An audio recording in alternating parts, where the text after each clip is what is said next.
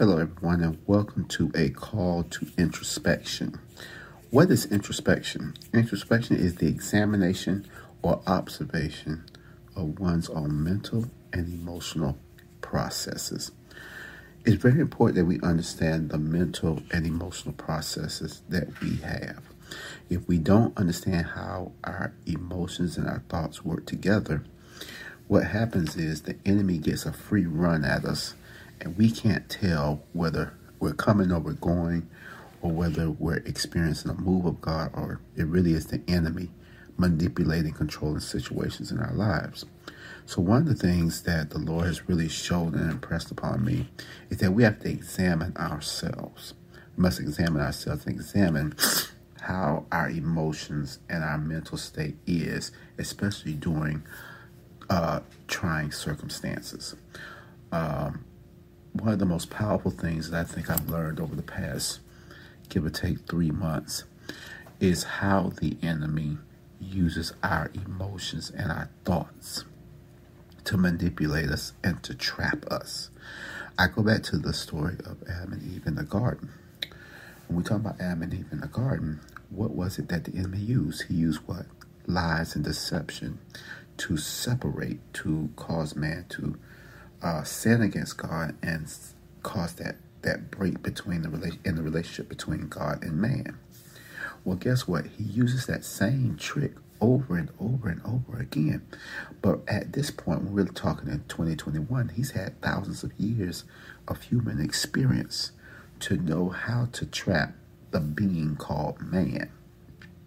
And of course, if you are a son of God and one who is a professed born again believer, you're definitely a threat to the enemy. So he definitely seeks to trap you, but also destroy relationships around you. so it's important for us to understand our thought pattern and our emotions.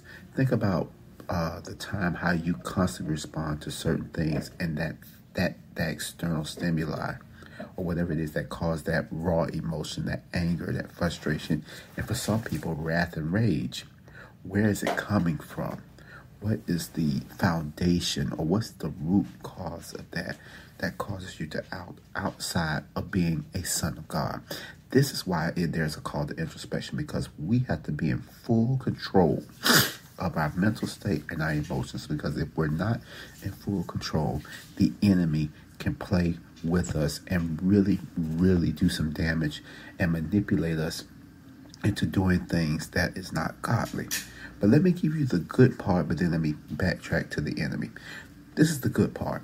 Psalm 139, verses 1 through 3 says this O Lord, thou hast searched me and known me.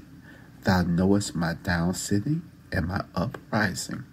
Thou understandest my thoughts afar off. Thou compass my path and my lying down, and are acquainted with all my ways.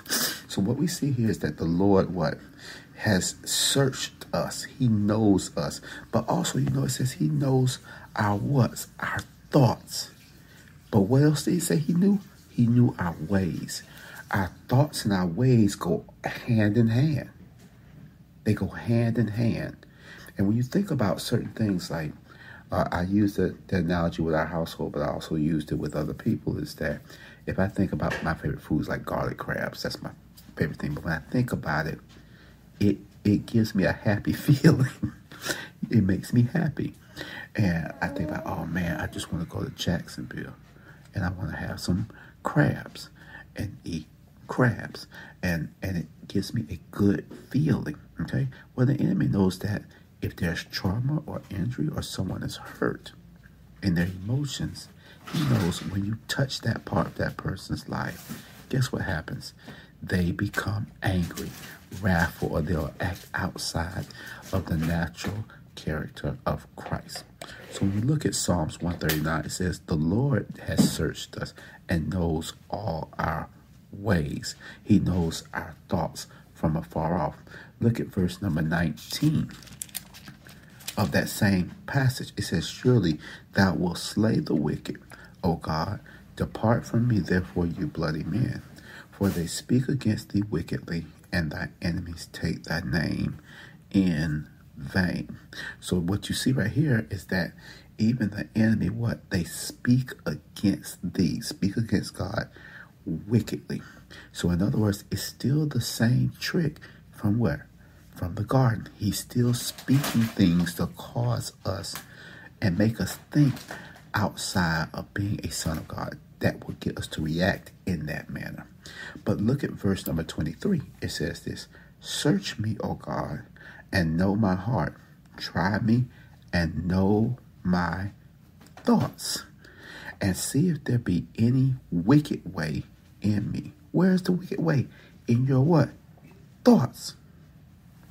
That's why we have to have a time of introspection where we examine what our, ment- our mental and emotional processes. If you go to 2 Corinthians 10, 3 through 6, it talks about for the weapons of our warfare are not carnal, but mighty through God to the pulling down stronghold, casting down imaginations and every high thing that exalts itself above the knowledge of Christ, and uh, bring into thought every cap, bring into captivity every thought.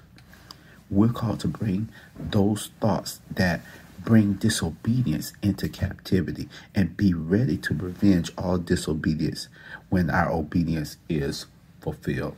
So I want to encourage everyone today that we need to take some solitary time, some private time with the Lord and allow the Lord to show us where the enemy may be playing games with us. Where is he where is he know how to manipulate us?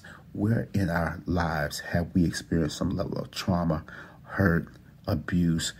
It, it can be something so small, but because it went unresolved, the enemy saw that and has been taking advantage of it for 10, 15, 20 years.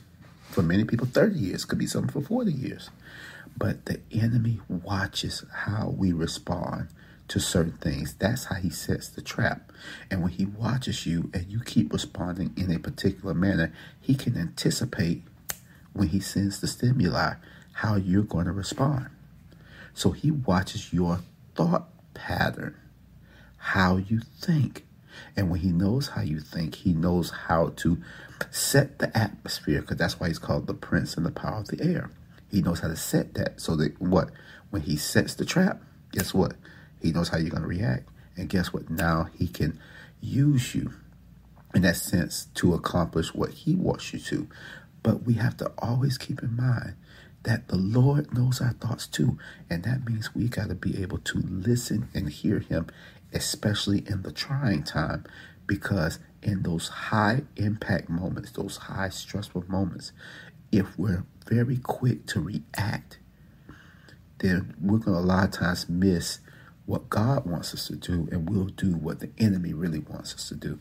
That's why the Bible says, What? Be quick to listen, slow to speak, slow to what? Wrath, for the wrath of man does not work the righteousness of God. So we want to work the righteousness of God, but we got to really examine ourselves. Allow the Lord to show you where you're hurt, where you're uh, where you've been injured, where the enemy might be using things against you to hold you back from walking in the full victory of Christ. So I pray this message really gets you thinking, really gets your mind going. Please read all of Psalm 139 because it's very important that when the Lord knows our thoughts and our ways, the most powerful thing you can hold on to is truth. The most powerful thing you can hold on to is God's word because truth always destroys the enemy. It always breaks the yoke of oppression. Forgiveness always breaks the yoke of oppression that the enemy uses against us, especially in uh, broken relationships. Forgiveness is a way to break that yoke that is hindering that relationship from being reconciled. So I love you all. God bless you. Till we talk again on a call to introspection.